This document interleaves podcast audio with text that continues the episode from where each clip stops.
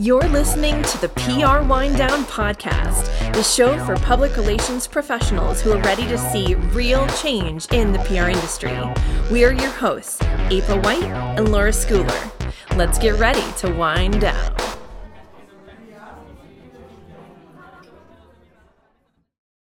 Ta-da! So how are you? I'm good. Do you feel differently now that you've met me in person? To- a hundred percent different. It's just funny that in person, what did you say that you were the straight man on this, and then I was the straight man in person, Yeah, basically. Yeah. Which is very funny. I did not expect I did not see that coming. Oh, really? Oh, yeah. Yeah. That's. I, I. I mean, I just didn't think about it, but that's that. That that's me. Yeah. it's not. It wasn't like you got like a weird version of me or something. That's like I don't even know. Like you know, I don't even know. I've been known Oh. to be be uh, be considered aloof or like I don't know. very interesting. Yeah, but I but I, I just think it's because I mean, well, actually, it's funny because when I was looking at the photos that we took, everybody we we April and I met and we had this whole photo shoot. And so when I'm looking at the photos, and I can see as time went on, I'm seemingly more comfortable or animated than in the For beginning. sure. Yes. I can see it, and I Yeah. look like I look like a middle-aged mom in the beginning, and then I look more like myself as it goes on. I mean, totally. And these glass, like without the glasses on, I feel like I look like I'm 70 year old, like verging uh, on grandma. And just put You on some so like, funny. seven, $17 glasses, and it's like a whole other thing. It's funny. So wait, did I- was I different than you expected? No.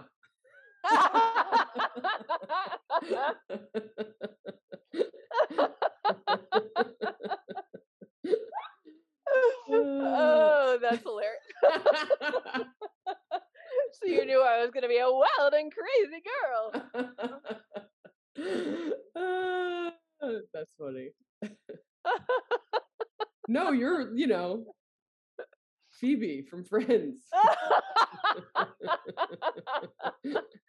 but we knew that. oh my god, that's so funny. All right. Well, I'm glad we established that. Well, with that, do you want to jump into things I should have been trained on? So do because there's so many things that everybody should have been trained on. So, especially during this time, the after time, managing virtual work relationships. And interestingly, we can talk about the fact that we just met in real life, what was that, a week and a half ago? yeah? But that we have known each other for years now and that we met, I guess, on Upwork Yeah. and like kept in touch. Well, because you're really good at keeping in touch. You're, you know, good at that. And we sort of had like a couple of close calls. And then it was, or when I say close calls, I mean, we almost came together to do something. And then it wasn't until, what was that company? The SAS, that they were getting that funding or whatever. And I took that on and like got the Wall Street Journal. Yeah, that was a pretty good one. That was I don't know if I do- amazing. I don't I was like, damn, girl. that was that was a good dress rehearsal for you or whatever and then it just sort of went from there but i mean isn't that how everybody met the past three years basically i mean job interviews Pretty much.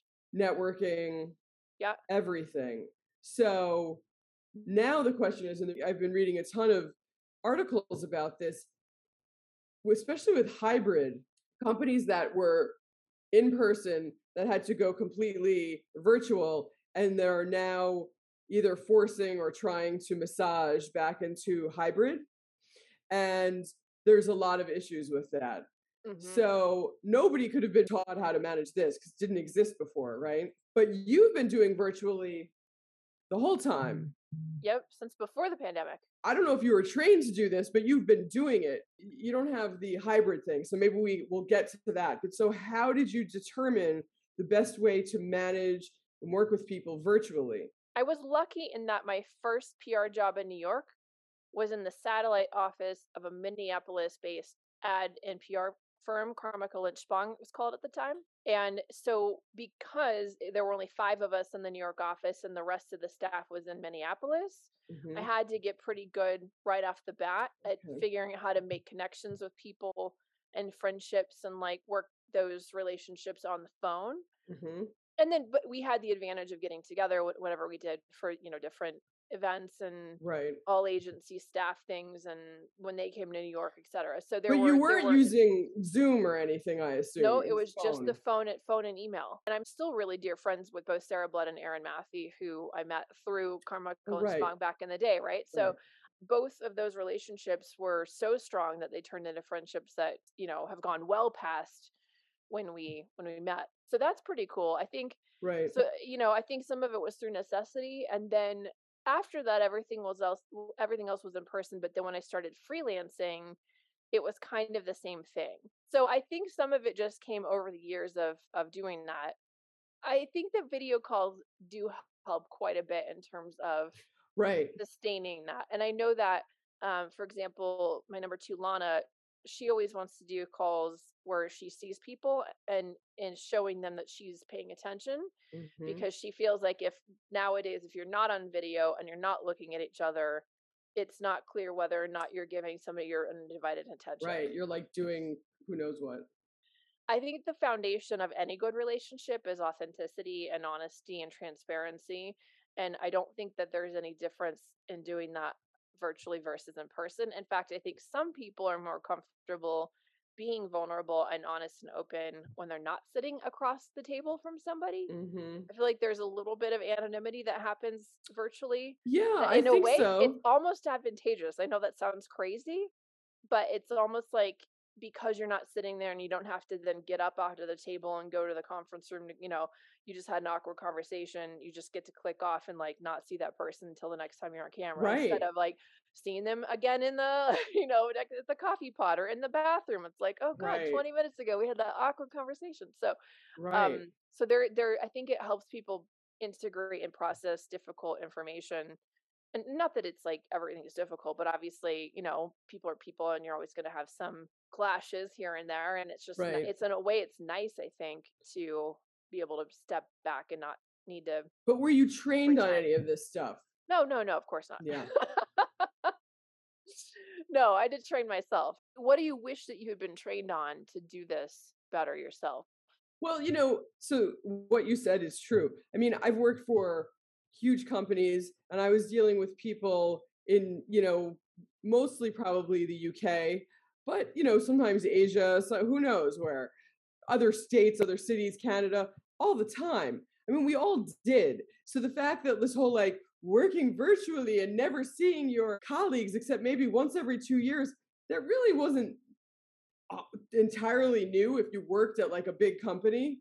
And actually, when I worked at PwC, a number of people work from home quite a bit on the PR team or were, you know, in offshoot offices and they never went to their office because why would they go into some offshoot office when their whole team was Mhm. based in New York?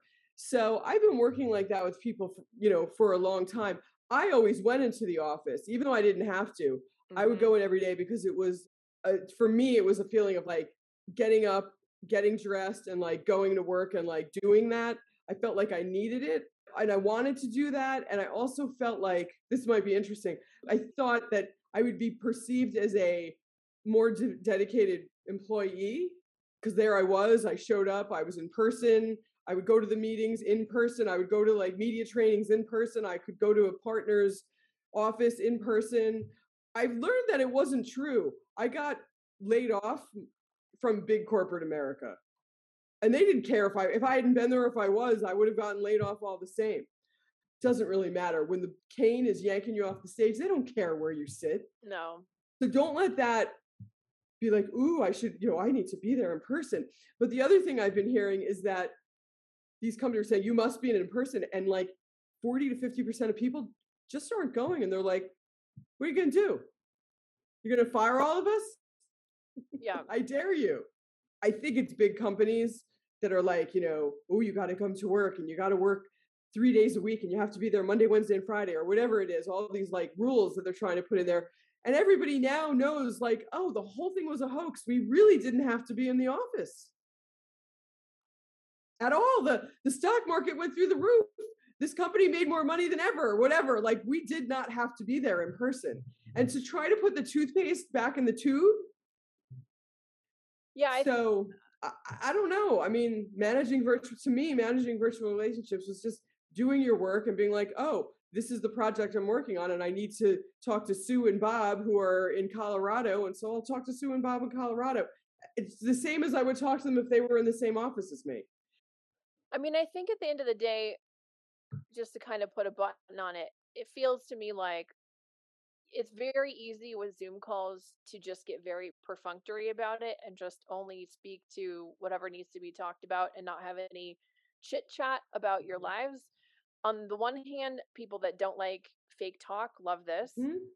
On the other hand, if you don't put any effort into hey what like tell me about your how's your dog how's your boyfriend Okay, how's yeah. your husband i think that it's like Mhm. it can be a little bit hard to build an actual relationship. As much as everybody is too busy and you don't have five minutes to shoot the like i think you kind of have to. Unless you Yeah. really don't like that person don't fake it don't ever fake a relationship i never recommend that. If you guys just don't see eye to eye and it's your relationship is just utilitarian keep it that way that's fine there's nothing wrong with that some relationships are. But if you actually like that person you know take an extra 30 seconds to breathe and be like hey like your shirt like what is this? What tell me about oh where's tilly today? Where i don't see her in the background like Tilly, she's right down there. You know but like like that kind of like hey have you been working on music? All of those questions are like you know that's how you make an actual relationship that then when you meet in person you can amplify that relationship Then when you meet in person, you'd be like, "Oh my god, this is not a- at all what I thought this person was gonna be like." I do think what you were saying about, especially if you're managing people, you to really make sure that you are forcing yourself and being mindful of engaging people and finding out about their life outside of whatever work item that you have to discuss with them is probably even more important in the virtual or hybrid world than it was prior. I don't know that anybody was trained on any of that, but some people like you are just good at that anyway. Other people like me really have to be like, oh, right, I have to be nice and ask questions about their life, you know, to allow them to give me as much or as little information that, as they want. I've been accused of not being good at it in person either, but virtually it's even more important. So,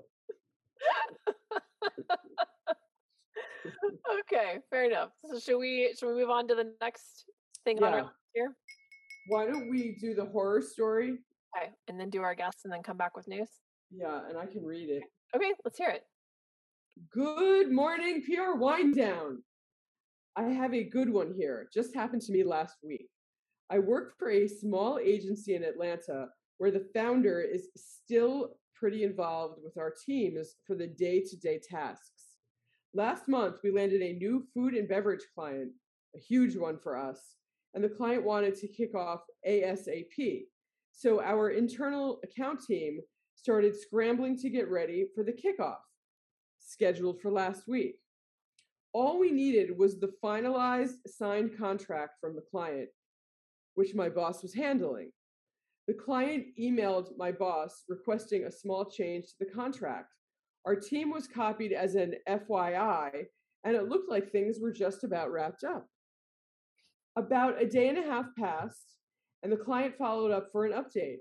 Within 20 minutes, my boss sends our internal team a message in the team's chat, absolutely freaking out because he hadn't noticed the first email from the client.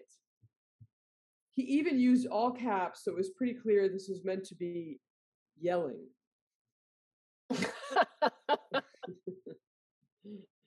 He said it was our fault that he didn't see the email and that it's our responsibility to make sure that he sees every single one of his emails.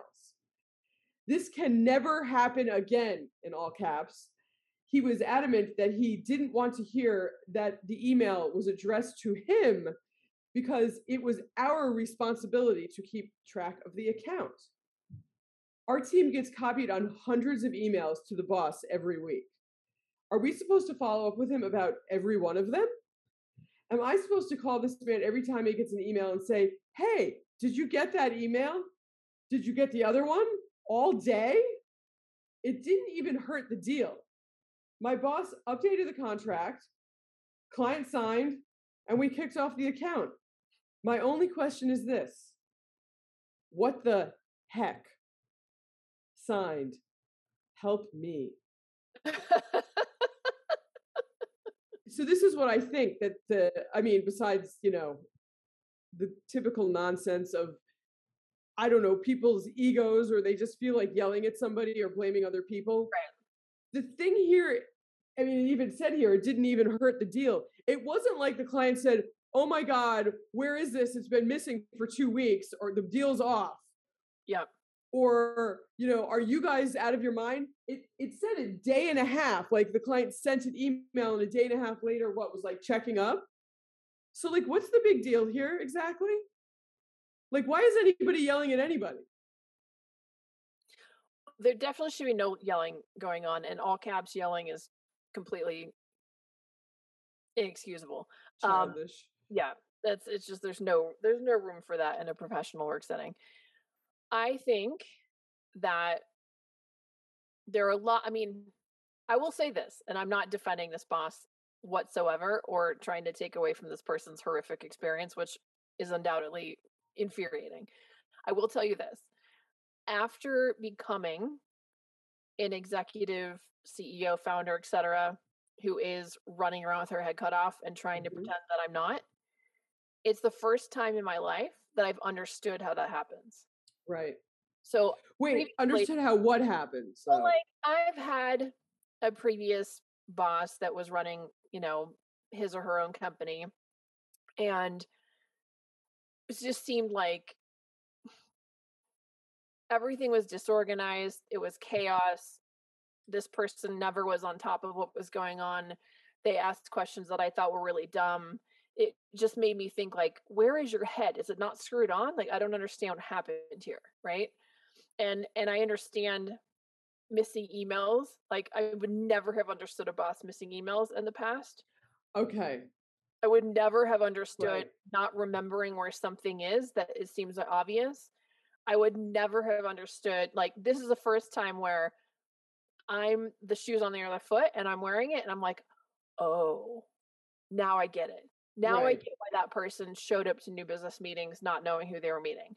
Now I understand why this person like, you know, needed, you know, eight assistants to help them get through their emails. Now I understand like I mean, I'm exaggerating a little bit just to be a little bit funny here, but I I get it finally, right? So on the one hand, it is not acceptable behavior, especially not the blaming other people and the yelling part of it. The missing an email part of it and feeling out of control and embarrassed, completely understandable. Right. So that's probably where this boss person's reaction came from. Mhm. But the, that's but that's the thing. Nobody was nobody was he there was nothing really, it doesn't sound like that happened that he looked like he dropped the ball. No, it's just that feeling of being out of control, which I relate to. It's this feeling of like, and you're trying to show that you're on top of it and that you're running things and that, you know, you know what's happening. But I think the bigger your company gets, as any founder will, if they're really honest, Mhm. will tell you, most of the time it's like a miracle if they know what's going on. It's like so, it's Well, so many things to keep track of. It's so many people, it's so many clients, it's so many issues, it's so many HR problems, it's so many finance things, it's marketing things. It's like all of the things, and they're all in your brain, and you're you're responsible for all of them, and you're the one that has to sign off on all of the issues, right? Right. And when that happens, it's like your CPU overload just makes your brain stop functioning properly. You're doing your best, but it still comes out in fits and starts and feels like a sputtering engine, right? It doesn't feel like Right. Things are clicking. And if you're a control freak, like it sounds like maybe this person is or was, you know, or some version of that, you would really struggle. So this is all I'll say because you exactly what you're saying. I think is exactly what happened. Yeah. But this overreaction that now the team has to make sure that he sees all of his emails. Obviously, he doesn't mean that. But I, I think what it is, and it's it's. I mean, I have a similar like fail safe in place, right? My team knows that if they don't hear from me, I will never be offended if they're like, "Hey, just checking in if you're still going to review this." Like, "Hey, just checking in to make sure you saw my Slack." well, "Hey, right, but but that's what happened Oh. in this. I mean, I guess it was from the client it, yeah, who said, "Hey, you know, checking in on the contract." I, I wouldn't you just say, "Oh, right, oh. I'm, I'm we're right on that." I would be embarrassed because technically, new business, your number one Right, thing that you're supposed to be doing as a founder. right, so if you didn't send through a contract of a willing and able prospect, right. it would be the most horrific thing that could happen. That would make you feel like, how did this happen? How did I do it? And how did nobody else catch it? I think what can happen to people is they feel like it's all their responsibility and it all falls on them and nobody's there to help them. right. Why you And- hire good people, but if you Right. have that mentality, which is easy to fall into, I'm not gonna lie, it is easy to feel like Woe is me.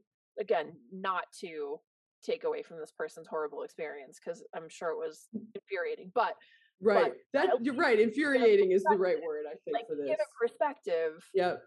it's like that would be awful, and you do want to feel like you have a team in place that can catch your mistakes.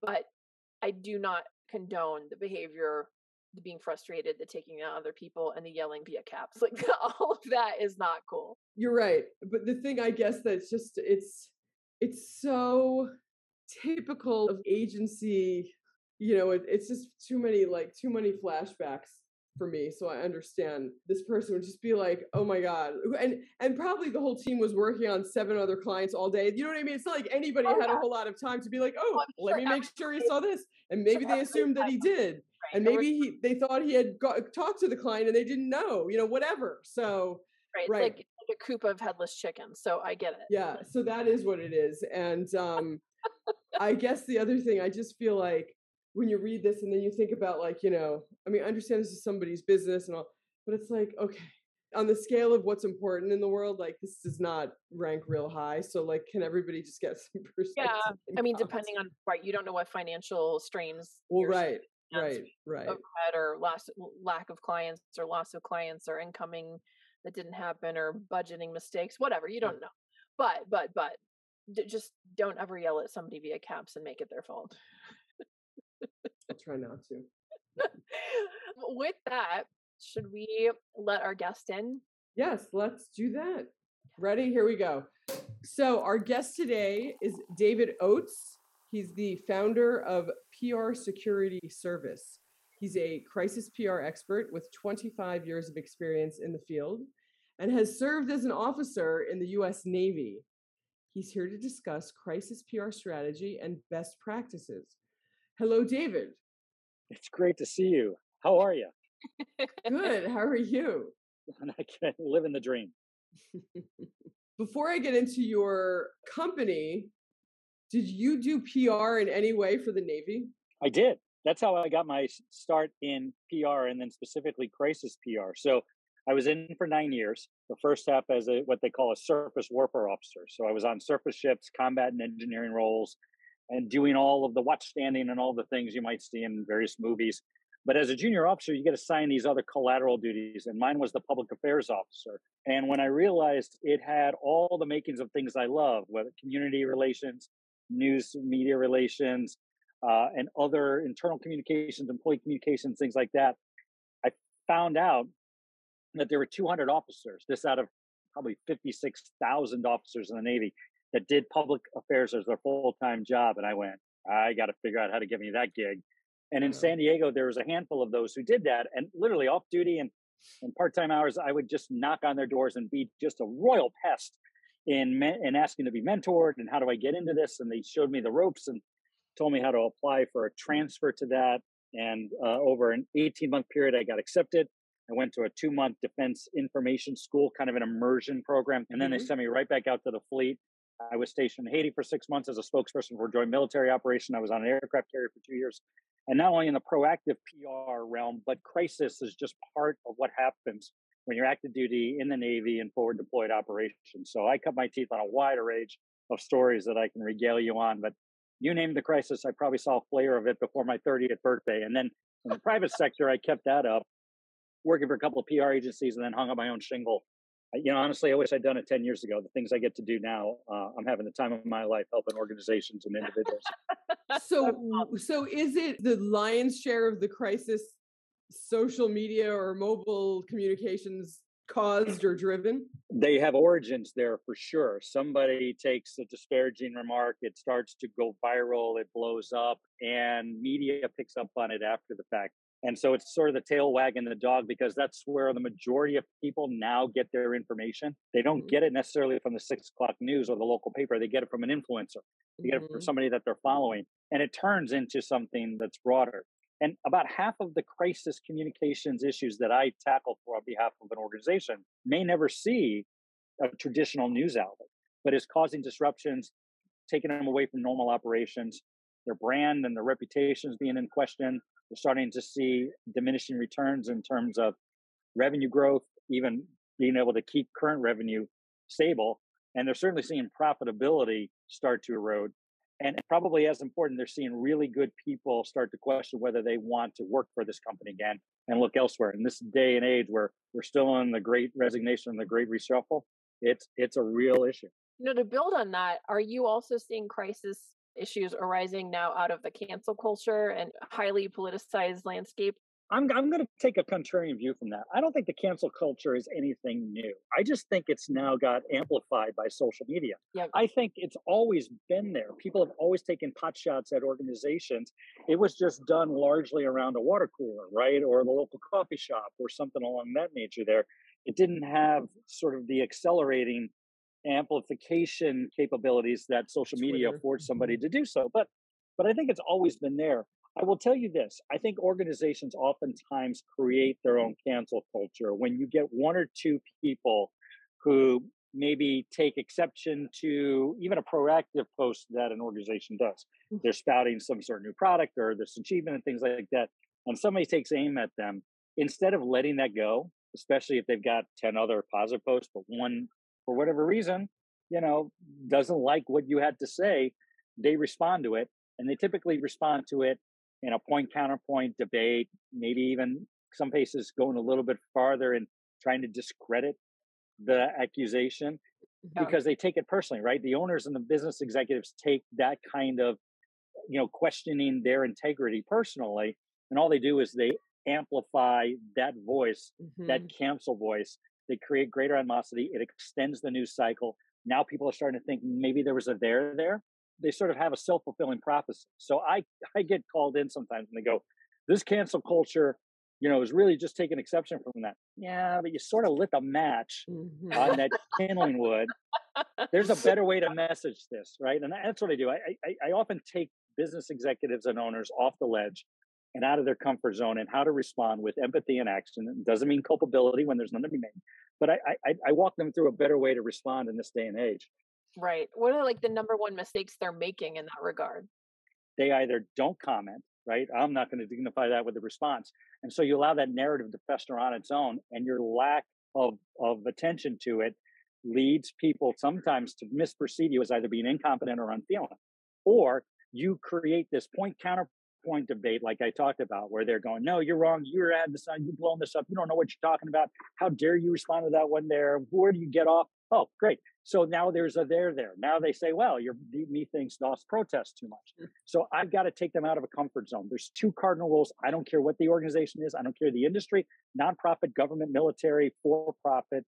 Two things you got to do in every crisis communication situation. You have to express empathy and have to express action. Again, doesn't mean you have to admit fault. If there's no fault to be had, somebody's just taking a pot shot. But you have to give them the impression that you hear them, that you care, and here's what we're going to do about correcting the misperception. Or if it's something you did, right? Everybody has a bad day. Then here's how you're going to fix it. And people will give you the benefit of the doubt. But that takes a lot of courage and it also takes them getting out of their comfort zone. But if you do it you do it well, the issue dies sooner rather than later. Mm-hmm. And my job is to get organizations and individuals back to what they were normally doing. I've done a few things, crisis communications. I've worked for big companies before.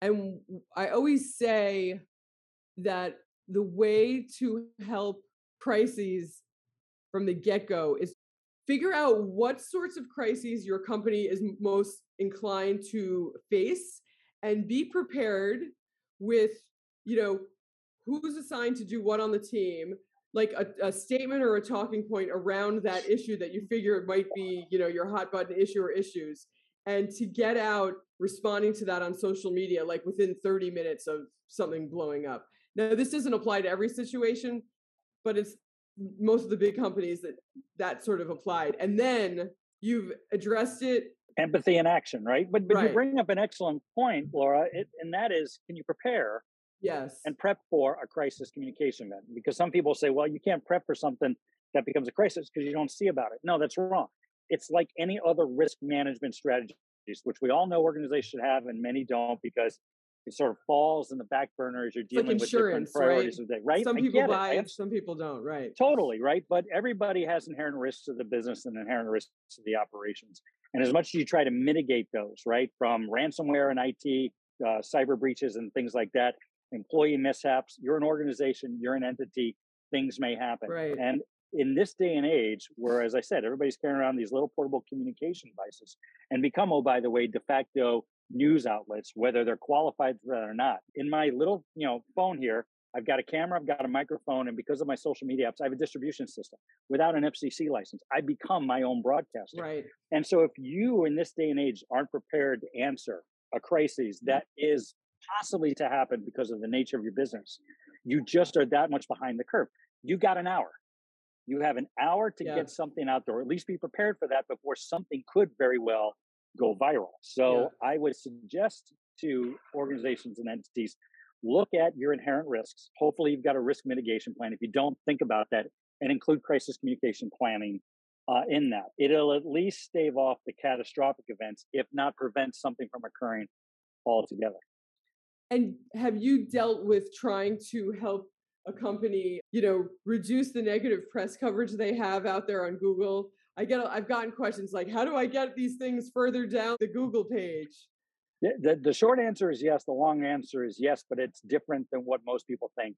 There's no magic wand that can take that off of the blogosphere and the internet, right? It is what it is. It's there mm-hmm. permanently. You have to create your own content, and it's got to be more popular over the long term than that. So ultimately, Google will rank Mhm. the con- the bad content so far down that it appears on page two or three. That takes, if, especially if you're starting from scratch, right? If you got an organization that doesn't have an active internet presence with regular blog postings, regular videos, regular social media posting, things like that, if they're sort of leaving their brand to chance online and you're starting from scratch, count on a six-figure repair job and it's going to take 18 months to two years. That's just the nature of it. If the stuff that's currently on Google starts to appear in the first half of the first page. It's like cement. It'll cure really quickly and it takes a lot to break it break it apart. Chisel it uh, off, yeah. Yeah. Speaking of that, how do you combat? I know that there's this, you know, principle in place where the first narrative that gets out there tends to be the one that sticks, and then trying to correct it afterwards is almost impossible. How do you how do you deal with that, right? How do you correct a narrative that's already been v- very pervasive that's incorrect? I'll give you an example. It, it, and and the, the answer is it takes a lot of effort, it takes a lot of content, it takes a lot of good storytelling. I had a matter where it was one of my great privileges to help a doctor in Houston by the name of Dr. Hasan Gokal, who was wrongfully accused of stealing vaccines, lost his job, and was actually charged by the Harris County, Houston area district attorney because he charged this person with stealing vaccines. And what he did do when after being charged with vaccines had an open vial with 10 dosage left instead of putting it in the trash essentially which is what his bosses wanted to do. In december of 2000 when icu beds were full and there were ambulances rolled up on the on the hospitals with covid patients in the ambulances waiting for an icu bed to open up he decided to get a hold of people who qualified 65 and older comorbidity to use these vaccines. No vaccine went to waste. And he put in all the proper paperwork and all that sort of stuff there. And the da without ever talking to his attorney and not ever talking to him charged him with theft, put out a press release, and the story went global. It was Dr. steals vaccines. They disparaged this person without any due process. We spent four and a half months in getting his story out there and having him interviewed. Front page, top fold, New York Times, all the cable outlets. I had him interviewed live on ABC The View. And now you Google his name, it talks about how he was not charged by the grand jury and how he's suing Harris County Public Health for wrongful termination. But that took six months to do and a Mm. full on media blitz to make that happen. That's the kind of effort it takes. And I was privileged to do that for one of the finest men I've ever had the privilege of, of knowing. But that's the kind of effort it needs to take. And, and we were lucky enough to do it at that point. I'm still passionate about that Wow, more than a yeah. year later. Wow. I mean, that hits on all of the like, you know, big news. Uh, I mean, there's so many hot buttons in that one. No Yeah. wonder it was such a uh, project of length and depth and uh, and of the media stature that it received. Wow. When negative press hits, like, do you have to sort of be a, a therapist and be like, you know, what is it that you're like getting to the heart of the matter of their that's a lot of what I do is trying to talk business owners off the ledge and executives and others and individuals and show them a path to where they can repair, if not, you know, if not preserve their reputation. right? Or is it because they're going to lose funding, or is it, you know, what's Yeah. the Oh yeah. When you're a leader of an organization or you have an entity where your own brand that has, you know, some value on that, they see mm-hmm. their per- professional and by extension, because of their identity, their personal lives flash in front of their eyes. And I tell that from people. I, I get asked sometimes, like the doctor notwithstanding, who's a really good guy. Some people ask, well, how can you be a crisis PR for an organization that responded in this manner and really just looked really silly? Like, aren't they bad people? No, people panic in states of duress. And when they see themselves being called into question, their reputation being, you know, basically sucker punched, either wrongfully so or taken so egregiously out of context that the little misstep that they had now looks like something bordering on really bad criminal. They, they panic, right? And they respond, as I said before, and in their natural state, which doesn't necessarily bode well in the public domain when you're trying to communicate effectively about what you're going to do about it. So a lot of what I do is trying to tell organizations and individuals about how to effectively communicate something out of their natural state and and get out of that panic mode and into a position where again they can clearly articulate what they're trying to say in a way that diffuses the situation and gets them back to normal operations. I love that. Yeah, we just talked about that in our uh, horror story of the day. Somebody having a panic attack, and then the the boss basically acting out as a result. But I mean, mm. I think I feel like your Navy training must have helped you immensely. And I'm curious what you learned in the Navy that you're applying in crisis PR. the two things that I learned really quickly in the Navy, and particularly in the public affairs officer, learned to think critically, quickly. A lot of people can think critically. A lot of people can think quickly, not at the same time. And what they do, and this goes back to sort of the idea that we talked about earlier about training and planning for an event.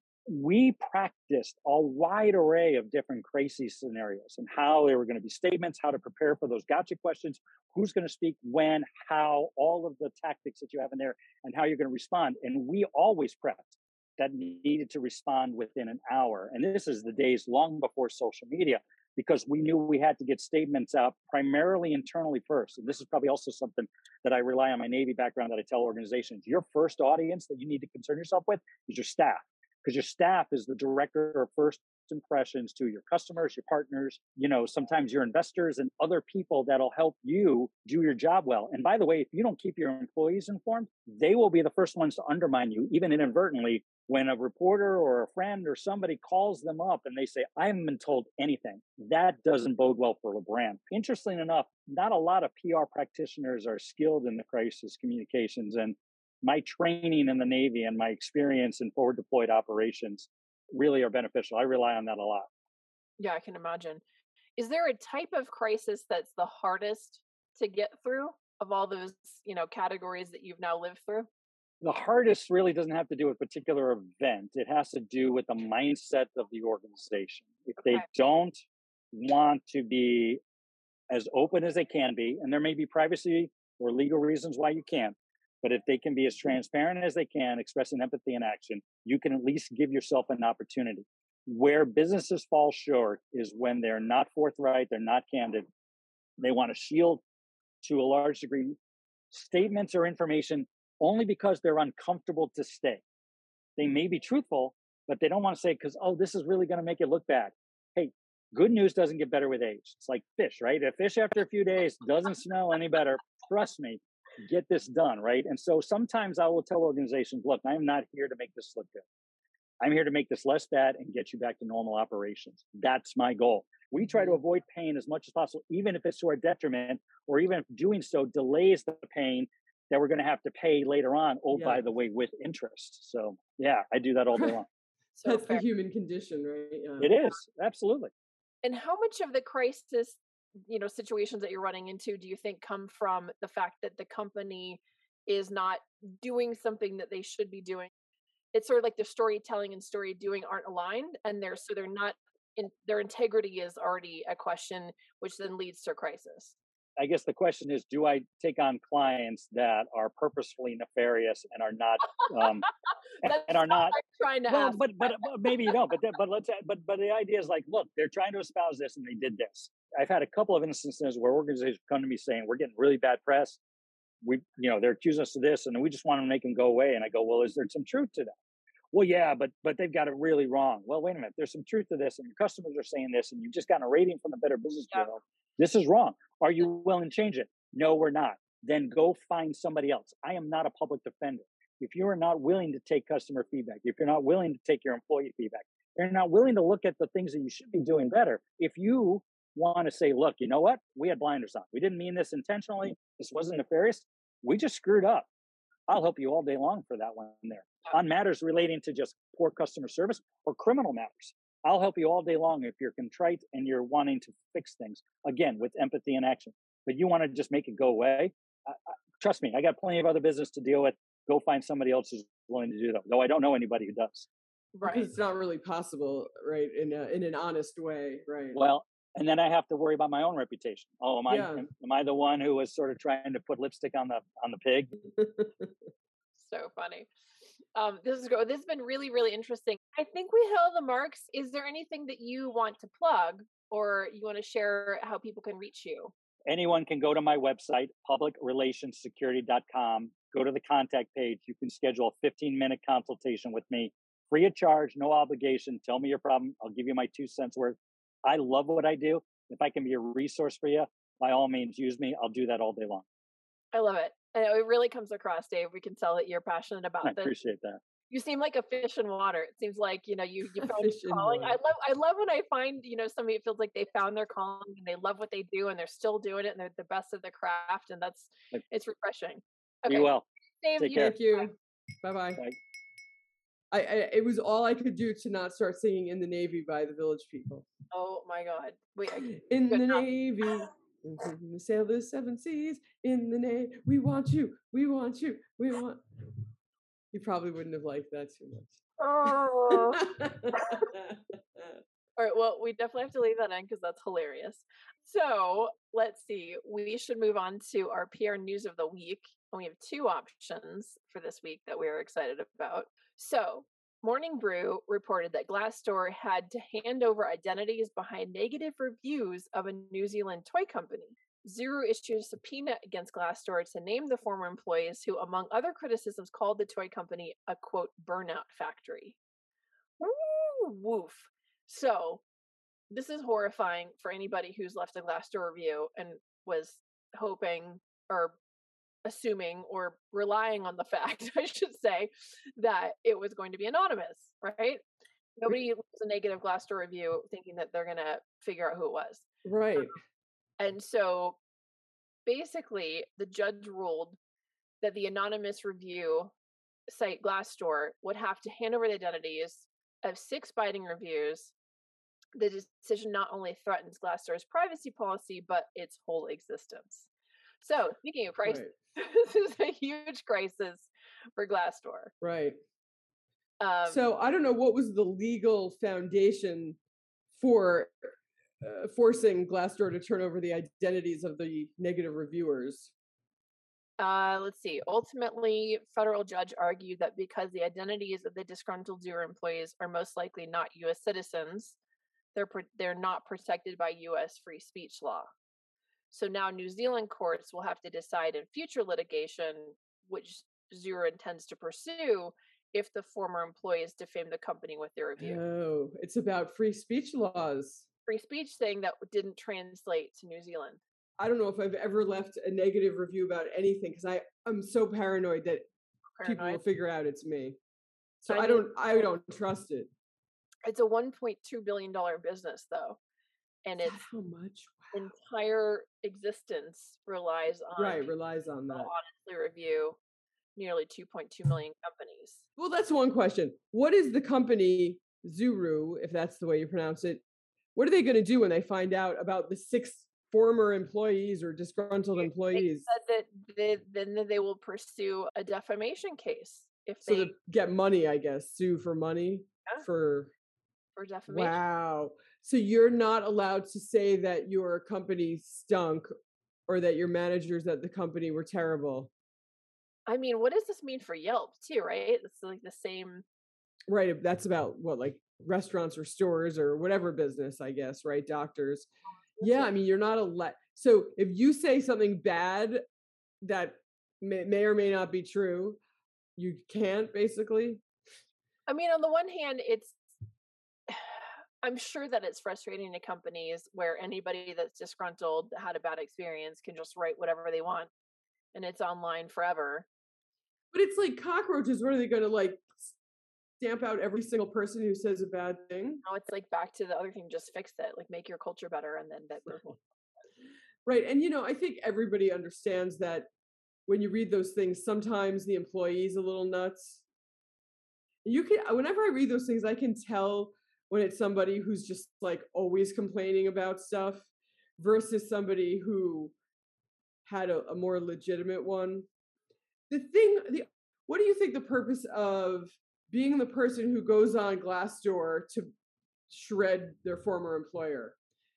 because they want to inflict pain on the company because the company had inflicted pain on them, right?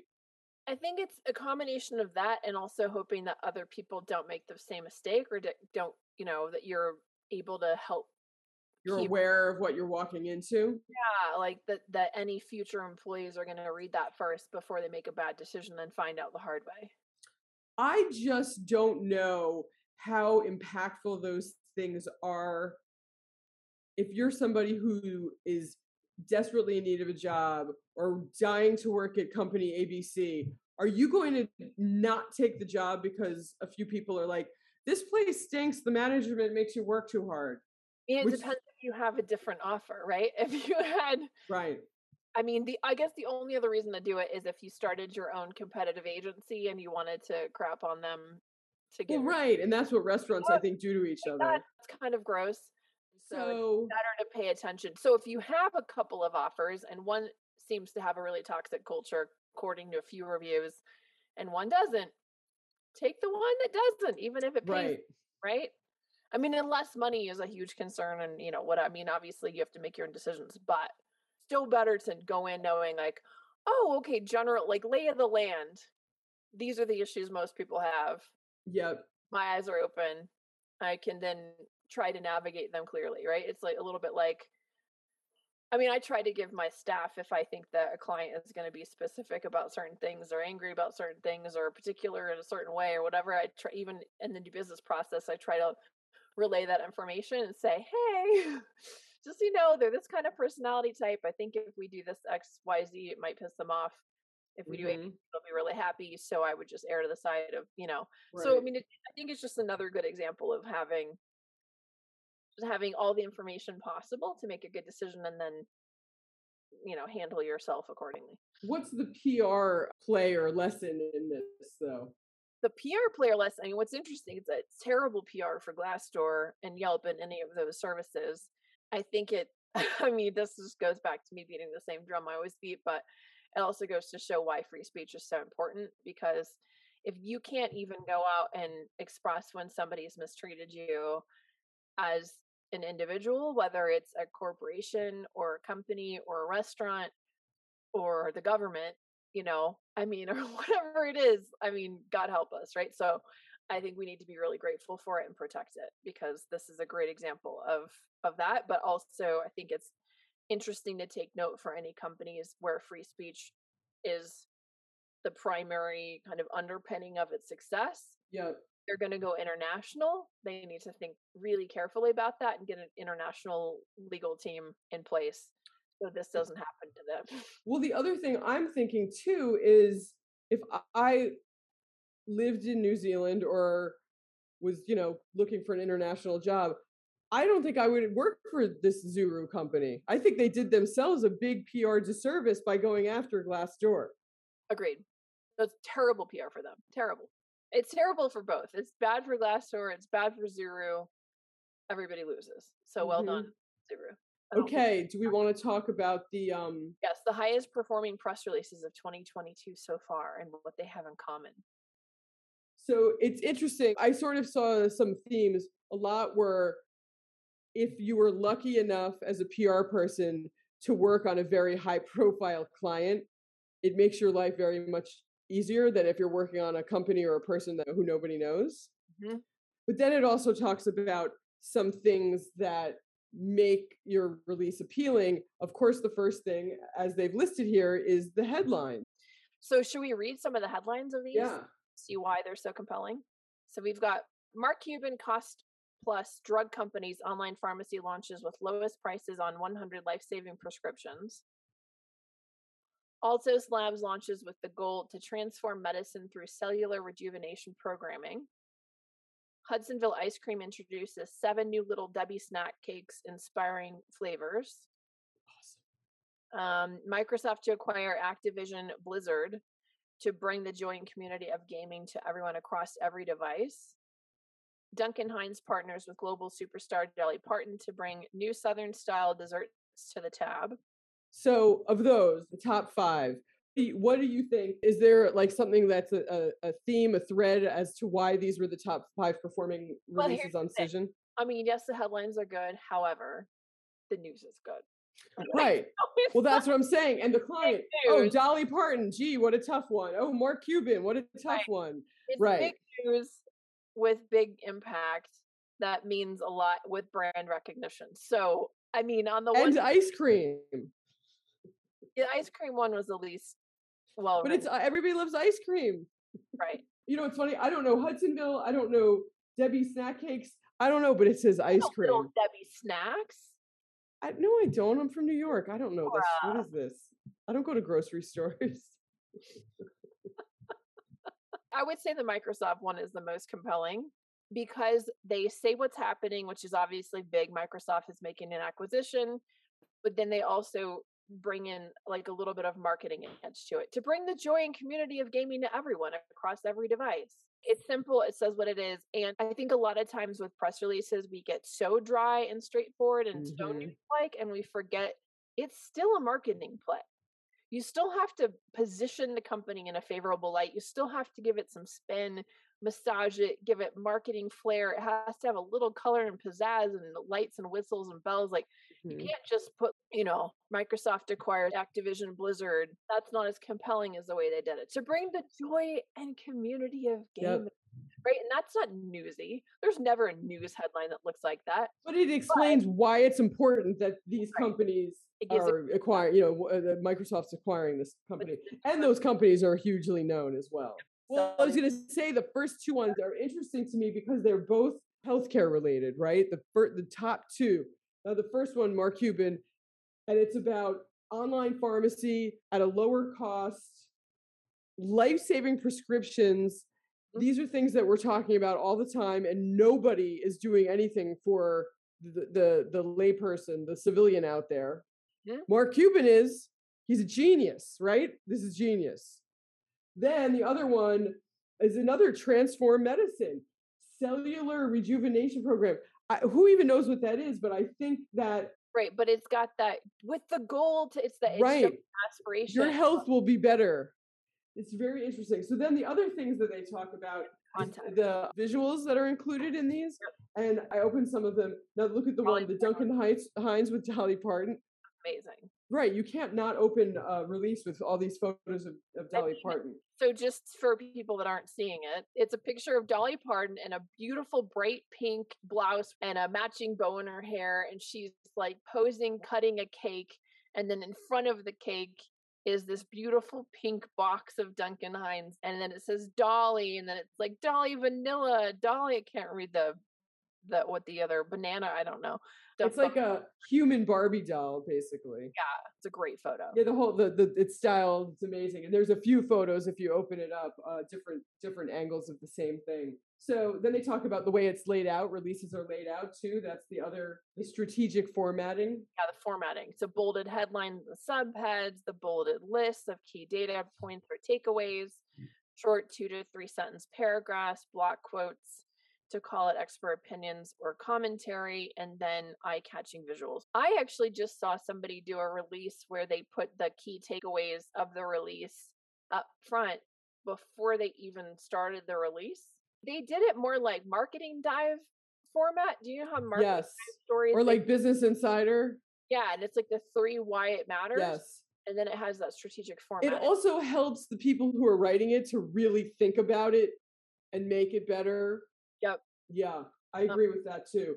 But it's funny. So I'm looking at, you know, this is the top 25. One of the headlines okay, Boney. Mellon announces leadership secession plan, naming Robin Vince CEO elect. Why is that such a great performing press release, right? I understand in finance, Wait, what's BNY again? it's BNY Bank of New York. So it's a big financial services corporation now. It's publicly traded, et cetera. But who the, who the hell knows who this person is or cares, right? That is weird. and Um, it's right next to Elon Musk to acquire Twitter, which is Right. obvious, right? Which is le- like underneath that. and then So this is and it's got a photo of mr uh, gibbons here so i wonder if part of the way these things perform so well one is do they have like everybody who works at boney mellon like tweet these things or click on these things so that they get you know do they send an all hands like you know everybody should be reading today's press release I feel like I'm missing context. Is that because the CEO, you know, had to step down for some crisis Reason- it says he's retiring Otherwise, you know, why is that? it's an executive move release ultimately right What's the luggage company disrupting airlines, saving travelers from carry-on fees? Take off luggage. They don't mention the name of the company in this release until the second paragraph.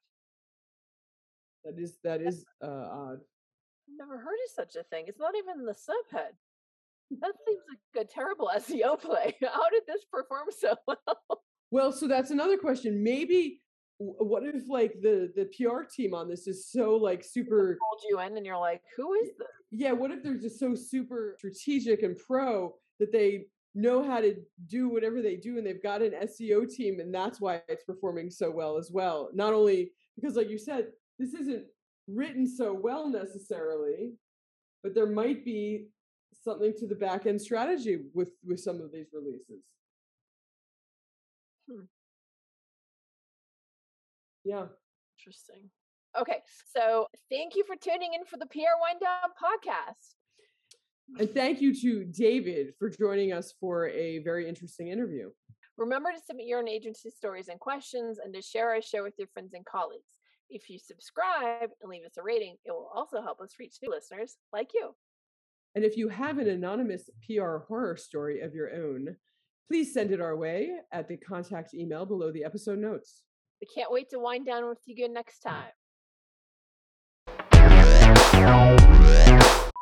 Laura, what are you whistling? Come on, it was a song. There was some song. What are you whistling? I was singing the song Veronica to myself by Elvis Wait. Costello. because of our show producer Veronica. yes. hmm So you were you were secretly se- serenading Veronica, not letting anyone know.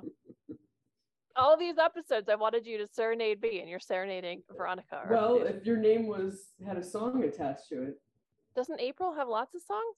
not by Elvis Costello. okay, that's fair.